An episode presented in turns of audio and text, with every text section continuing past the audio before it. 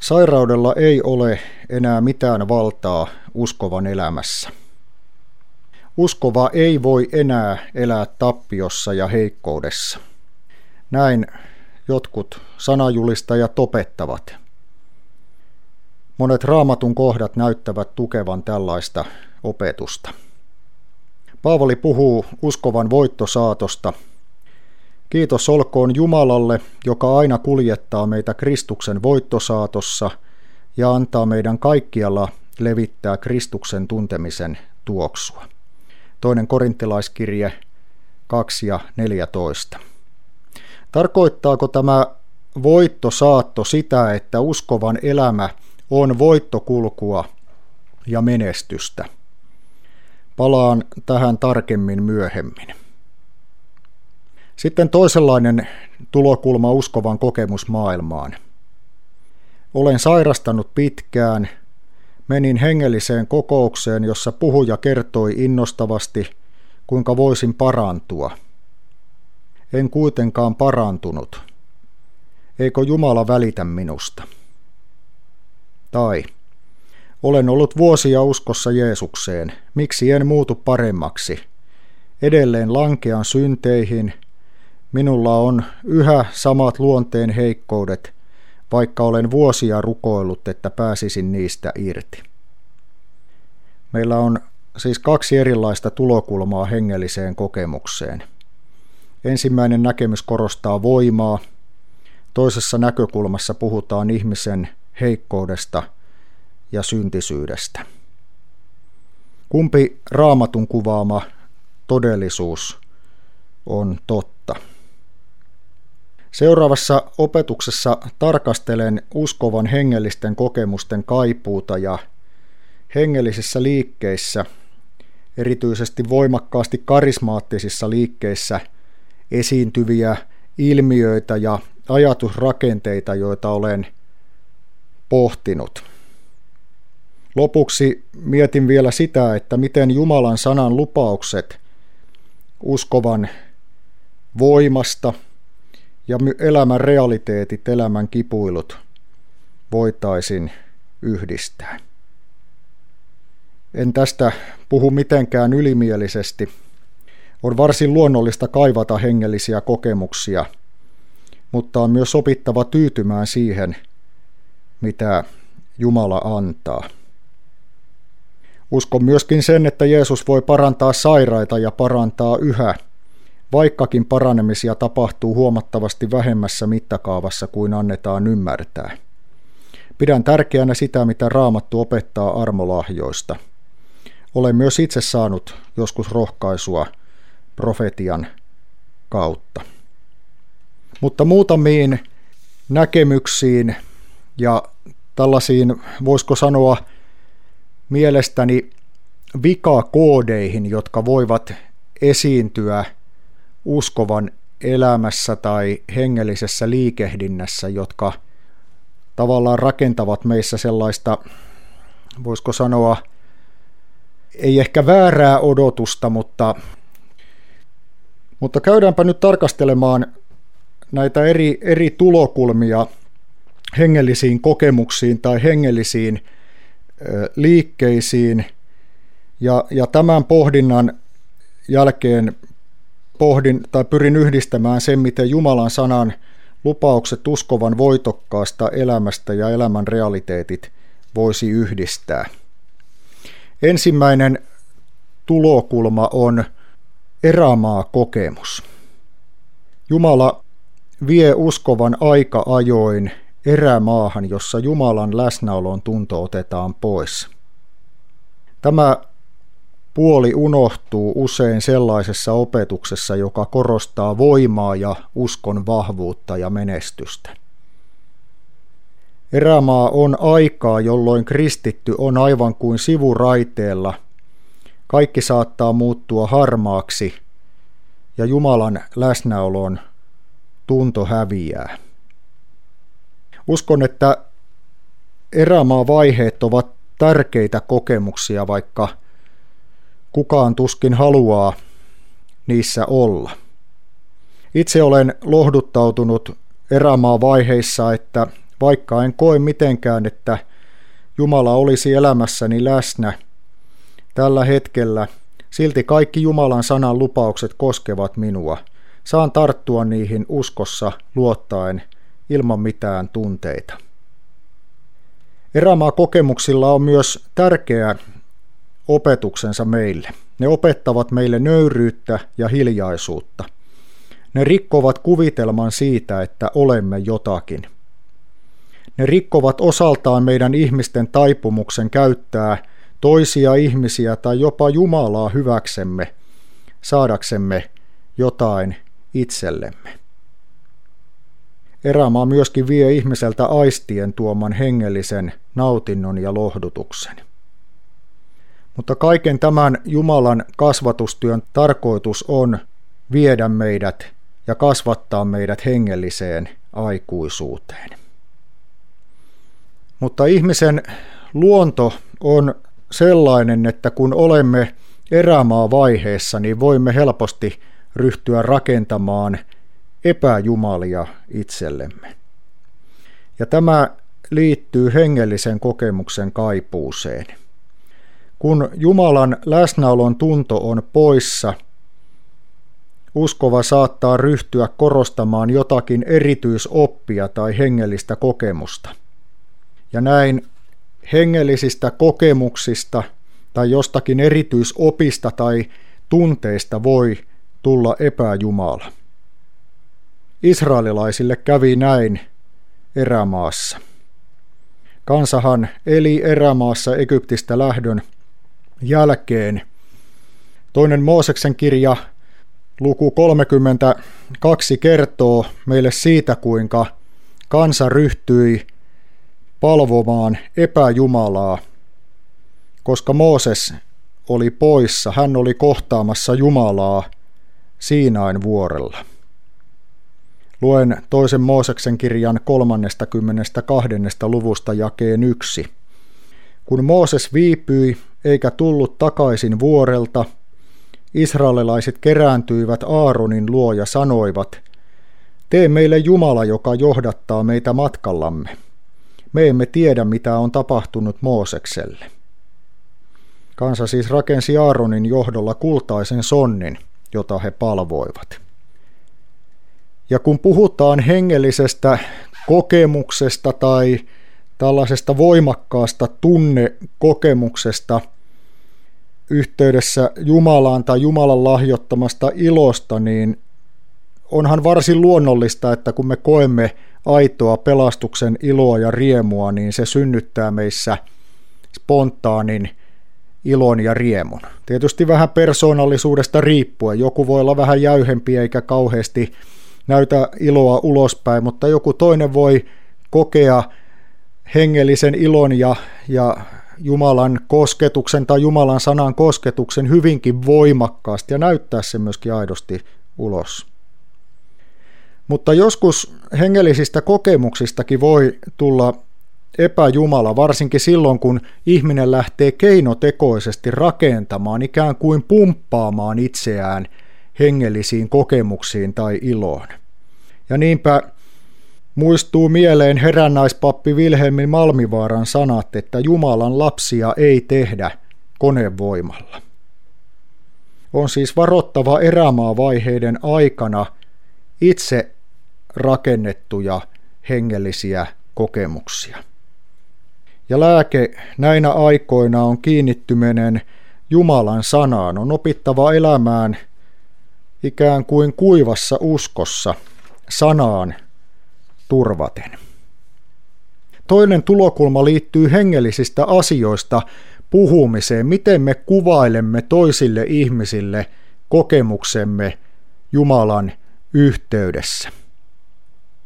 Ja tässä voi olla joskus joillakin ihmisillä taipumus liiotella näitä kokemuksia. Tietenkään me ei voida kenenkään kohdalla sanoa, kuka niitä liiottelee, ja jokainen varmasti pyrkii aitouteen. Mutta tätä aloin jo pohtimaan teini-ikäisenä, kuin istuin hengellisissä kokouksissa jo 80-luvulla ja kuuntelin hengellisiä todistuksia siitä, kuinka ihmisen elämässä kaikki on muuttunut kertaheitolla ja synti on jäänyt taakse ja Jeesuksen seurassa on kaikki niin mahtavaa.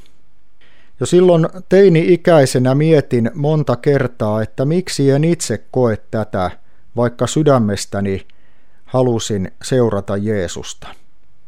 Ja silloin ajattelin, että kunhan hengellisesti kasvan ja kypsyn, niin vielä se päivä minullakin koittaa. Olen nyt kohta 51-vuotias ja kokenut monia tilanteita, joissa Jumala on ollut läsnä vahvasti ja olen kokenut konkreettisesti Jumalan apua elämässäni. Kuitenkin edelleen joudun toteamaan, että olen samassa pisteessä, se sama teini-ikäinen, joka ihmettelee, että miksi olen edelleen hengellisesti heikko ja lankeava. En ole tullut temmatuksi sellaiseen voittoelämään, johon minun piti monien todistusten perusteella päästä.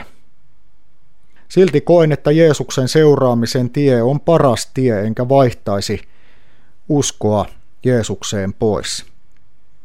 Eli tässä on tärkeää muistaa se, että koskaan ei kannata puhua yli oman uskon. Eli käyttää sellaisia fraaseja ja sanontoja, joita on ehkä oppinut hengellisissä piireissä, mutta joita ei voi itse kuitenkaan rehellisesti omassa elämässään allekirjoittaa. Ajattelen, että sellainen aito, rehellinen puhe on aina koskettavaa ja myöskin toisia ihmisiä rohkaisevaa. Ja se tuo meidät tavallaan ihmisinä toisen ihmisen tasolle. Me emme liitellä jossain hengellisissä korkeuksissa, vaan kohtaamme ihmisen ihmisen tasolla.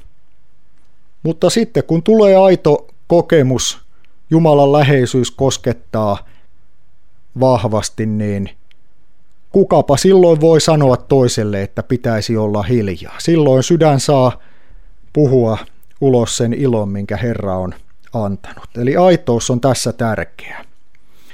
Luther oli aika äreä niillä, jotka rikkoivat kahdeksatta käskyä, jossa sanotaan, älä sano väärää todistusta lähimmäisestäsi. Ja tässä tapauksessa Luther kohdisti äreytensä erityisesti siihen, että me sanomme väärän todistuksen Herrasta. Eli siis hengellistä puhujaa ja hengellistä kirjoittajaa vaanii aina myöskin tämä liioittelun vaara. Ja kun aika ajoin saamme kuulla erilaisista ihmeistä ja enkeli-ilmestyksistä, niin nämä ovat sellaisia asioita, jotka on syytä tutkia tarkkaan. Nimittäin jokainen Jumalan työ kestää tutkimisen. Ei tuota Jumalalle kunniaa se, että liiotellaan.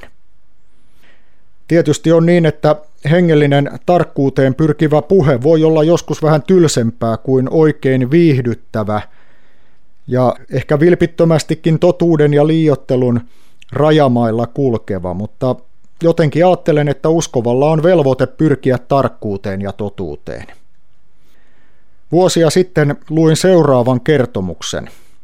NASA eli Yhdysvaltain ilmailu- ja avaruushallintovirasto suoritti tietokoneella laskelmia, jossa laskettiin maailmankaikkeuden aikaa taaksepäin. Yhtäkkiä tiedemiehet huomasivat, että maailman menneisyydestä puuttui yksi päivä. Ja he kovasti ihmettelivät sitä. Sitten joku tiedemiehistä muisti, että raamatussahan on kaksi kertomusta, jotka selittävät tämän. Toinen löytyy Joosuaan kirjan 10. luvusta jakeesta 13, kuinka aurinko seisahtui. Ja aurinko pysyi paikallaan ja kuu oli liikkumatta. Ja toinen ajan taaksepäin menemiseen liittyvä kohta löytyy raamatusta Jesajan kirjan 38. luvusta jakeesta 8, jossa Kuningas Hiskian parantumisen yhteydessä varjo siirtyi portaikossa kymmenen askelmaa taaksepäin. Uskon, että nämä Jumalan sanan kohdat ovat tosia, mutta itse tämä kertomus on legendaa eikä pidä paikkansa. tällaista tietokoneella suoritettua ajan laskemista taaksepäin ei ole tapahtunut. Tämä kertomus on legendaa ja ylipäätänsä mietin, että mitenkä aikaa voi laskea tietokoneella taaksepäin niin, että sieltä löytyisi puuttuva päivä. Tämä on klassinen esimerkki hyvää tarkoittavasta kristillisestä liiottelusta, ja tähän kertomukseen olen törmännyt ainakin yhdessä lehdessä ja ainakin yhdessä, ehkä jopa kahdessa hengellisessä kirjassa. Tästä löytyy muuten monta pätevää artikkelia internetissä. Se, että ihminen uskoo Jumalan sanaan, Jumalaan, Jeesukseen ja kaikkeen aivan kuin kristillinen kirkko opettaa, ei tarkoita, että kaikkea pitäisi uskoa, mitä totena väitetään. Se, että ihminen on kokenut elämässään Jeesuksen läsnäolon vahvasti, ei tarkoita, että silti joka ainoa hengellinen kertomus olisi tosi. Eli on hyvä säilyttää tarkkuus. Sitten kolmanneksi on hyvä muistaa myöskin, että ihminen on häilyväinen ja heikko. Vaikka hän olisi kokenut minkälaisia hengellisiä kokemuksia tahansa, niin silti meissä säilyy tämä ihmisyys. Ja meillä on myöskin vaara, että jonkun voimakkaan hengellisen kokemuksen kautta me haluaisimme saada oikopolun, kun meidän pitäisi kuitenkin kasvaa kivun ja rehellisen peiliin katsomisen kautta. Mutta kukapa meistä ei olisi joskus tympääntynyt itseensä ja toivoisi, että hengellisyys tempaisisi pois arjen huolista. Neljänneksi Jeesus ja apostolit kommunikoivat kristillistä uskoa järkevästi. Toki helluntai-päivänä syntyi spontaani ilo, mutta kun katsotaan muuten raamattua, niin se kristillinen julistus on selkeää ja ymmärrettävää. Ja muistan hyvin, kun Billy Graham julisti Helsingin Olympiastadionilla vuonna 1987. Olin itsekin mukana yhdessä kokouksessa. Häntä haastateltiin puoli yhdeksän uutislähetyksessä ja Minuun teki suuren vaikutuksen hänen selkeytensä, rauhallisuutensa ja järkevyytensä. Samalla hänen vastauksensa haastattelijan kysymyksiin olivat selkeästi hengellisiä. Ja näin Paavali antaa Timoteukselle selkeän ohjeen toinen Timoteuskirje 4 ja 5, mutta pysy sinä järkevänä kaikissa tilanteissa. Palaan alussa esittämiini kysymyksiin. Millainen hengellinen todellisuus on sitten totta? Raamatun mukaan tietyllä tavalla molemmat. Voimme muotoilla sen sanomalla voitto saatossa ristin tiellä. Ja kun Jukka Norvanto on aikaisemmin opettanut apostolien tekoja, josta saamme lukea monista Jumalan ihmeistä, niin samalla näemme kuitenkin siellä jo ristin varjon. Jeesuksen seuraajien tie oli myös kärsimyksen tie. Ensimmäinen vain oli sellainen, jossa Pietari vangittiin ja hän pelastui yliluonnollisesti, mutta sitten jo myöhemmin kerrotaan Stefanoksesta, jota ei pelastettu yliluonnollisesti, vaan hänet kivitettiin. Tässä tappiossa oli kuitenkin evankeliumin voittokulun alku. Ehkäpä Paavali sai tuolloin viillon sisimpäänsä, joka johdatti hänet uskoon. Lutterin oivallus oli se, että Jumalan toiminnan etumerkki on risti. Jumala toimii heikkoudessa ja alhaisuudessa, mutta samalla hän on läsnä tässä maailmassa. Jumalan heikkous on samalla Jumalan voitto. Kristuksen kuolema ristillä oli näennäisesti tappio, kauhistuttava pettymys, mutta siihen sisältyykin suurin voitto. Ristillä sovitettiin ihmiskunnan synnit niin, että jokainen voi nyt paeta syyllisyyttä ja pahoja tekojaan, katuen Jeesuksen ristin luokse ja saa uskoa, että Jeesuksen luona on anteeksi antamus. Hebrealaiskirje myöskin muistuttaa meitä tästä kahden todellisuuden realiteetista, kun ehkä viitaten keisari Neron vainojen aikaan hebrealaiskirjeen kirjoittaja sanoo luvussa kaksi jakeessa kahdeksan, vielä tosin emme voi havaita, että kaikki olisi hänen vallassaan. Eli Jeesuksella on kaikki valta tässä maailmassa, mutta vielä emme voi havaita, että kaikki on Jeesuksen vallassa. Ja hebrealaiskirjeen kuudes luku puhuu uskovista, jotka ovat tulleet osallisiksi pyhästä hengestä ja nauttineet Jumalan hyvää sanaa ja kokeneet tulevia maailman ajan voimia. Elämme siis arkista elämää maailmassa, mutta ajoittain jo saamme maistaa tulevan maailman ajan voimia. Ja nyt palaan tähän kysymykseen voittosaatosta. Alussa mainittu Paavalin kuvaus uskovan elämästä voittosaatosta saatossa ei tarkoita, että uskova kulkisi siinä voittajana, vaan taustalla on antiikin ajan kuvaus sotapäälliköistä, joka on voittanut ja jonka sotilaat marssivat voittokulkuessa ja jossa myös vangiksi otetut vihollisen sotilaat kulkevat. Ja kristitty on tässä Paavalin kuvauksessa molempia. Hän kuuluu näihin sotajoukkoihin, jotka ovat voittaneet, mutta hän on samalla sotavanki. Hän on Kristuksen vanki, jonka Kristus on voittanut omakseen. Eli voittosaatto tarkoittaa Kristuksen voittoa, joista me olemme osalliset heikkoina ihmisinä. Me toivoisimme, että Herra halkaisisi taivaat ja järisyttäisi maan sillä tavalla, että kaikki uskoisivat. Jostain syystä näin ei pääosin tapahdu, vaan evankeliumin julistaminen on uskottu ihmisten hauraisiin käsiin. Suurin ihme on se, että usko Kristukseen syntyy ihmisen sydämessä, ja Jumalan sanan julistus kaikkialla maailmassa synnyttää tätä uskoa Kristukseen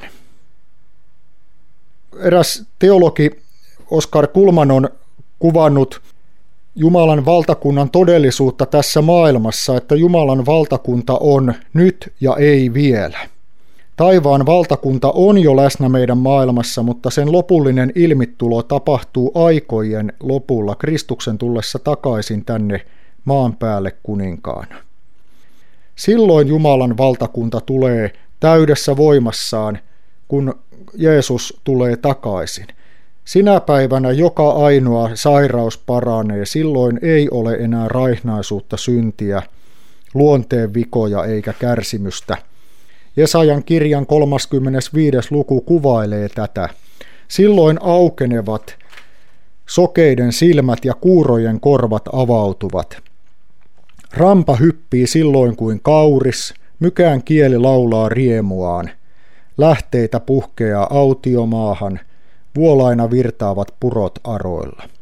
Näin siis Esajan kirjan 35. luku jakeet 5 ja 6. Sinä, joka koet, että elät tällä hetkellä suloisia aikoja, jolloin Jumalan voima ja läsnäolo on vahvaa, ole siunattu ja iloitse siitä. Mutta muista, että voi tulla myöskin toisenlainen aika, jolloin uskoasi koetellaan ja sinut viedään erämaahan. Ole silloin varustautunut Jumalan sanan voimassa. Sinä, joka koet, että et tunne Jeesuksen antamaa voimaa, mutta tahdot kuitenkin uskoa häneen, ole siunattu. Usko Jumalan sanan lupauksiin, että jos haluat olla Jeesuksen oma, niin hän pitää sinut omanaan. Luin Luther-tutkija professori Tuomo Mannermaan kirjasta Pieni kirja Jumalasta kohdan, jossa hän hienosti kuvaa Lutherin uskon asennetta, joka on samalla realistinen ja samalla Jumalan sanaan vahvasti luottava. Mannermaa kirjoittaa seuraavasti. Meidät viedään pimeään yöhön – Ymmärryksemme riisutaan käsitteistä ja kuvista, joilla se on hallinnut todellisuutta. Se ei enää tiedä mitään. Pimeässä yössä loistaa vain pieni Jumalan sanan lamppu. Silloin on uskon hetki. Jumalan hyvyyden sanaan alastomasti luottaen se tunkeutuu pimeän lävitse. Näin siis Tuomo Mannermaa. On raskaita aikoja ja on väkevän hengellisen ilon aikoja. Tärkeintä on, että pysymme aina ja kaikkialla Jeesuksen yhteydessä.